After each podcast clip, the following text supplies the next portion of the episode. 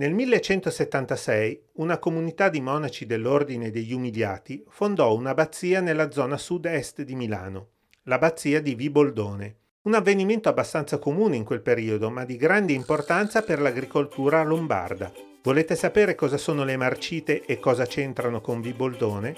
Ora ve lo spiego. Su e giù per le tangenziali.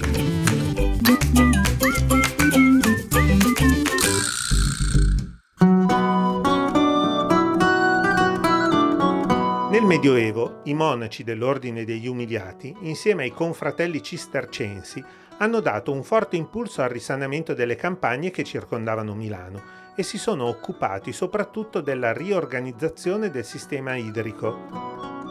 È un concetto elementare. Se la terra è ben irrigata d'acqua, rende di più in termini di raccolto.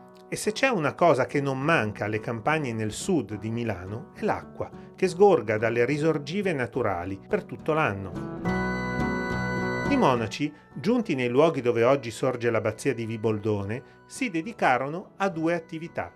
Una era l'arte di lavorare la lana, di cui erano esperti e che seguivano dal taglio del vello delle pecore fino alla commercializzazione dei tessuti. L'altra era l'arte di coltivare i campi. In fondo le due attività erano strettamente correlate. Le pecore che brucano tanta erba producono tanta lana. E per produrre tanta erba da foraggio bisogna che i terreni siano ben irrigati.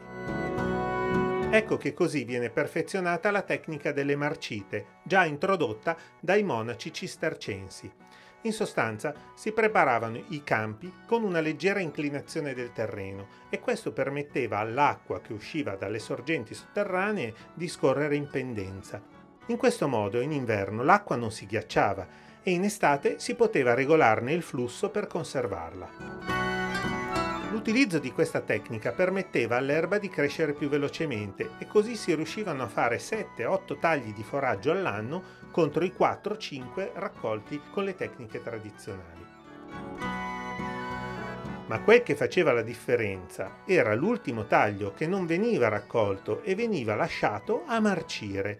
Da qui il nome delle marcite, il modo migliore per fertilizzare i terreni pronti per un nuovo ciclo nell'anno successivo. La tecnica delle marcite è così efficace da essere ancora utilizzata ai giorni nostri. I monaci umiliati invece non ci sono più. Alla prossima e durante gli spostamenti estivi tenete sempre in macchina una scorta d'acqua.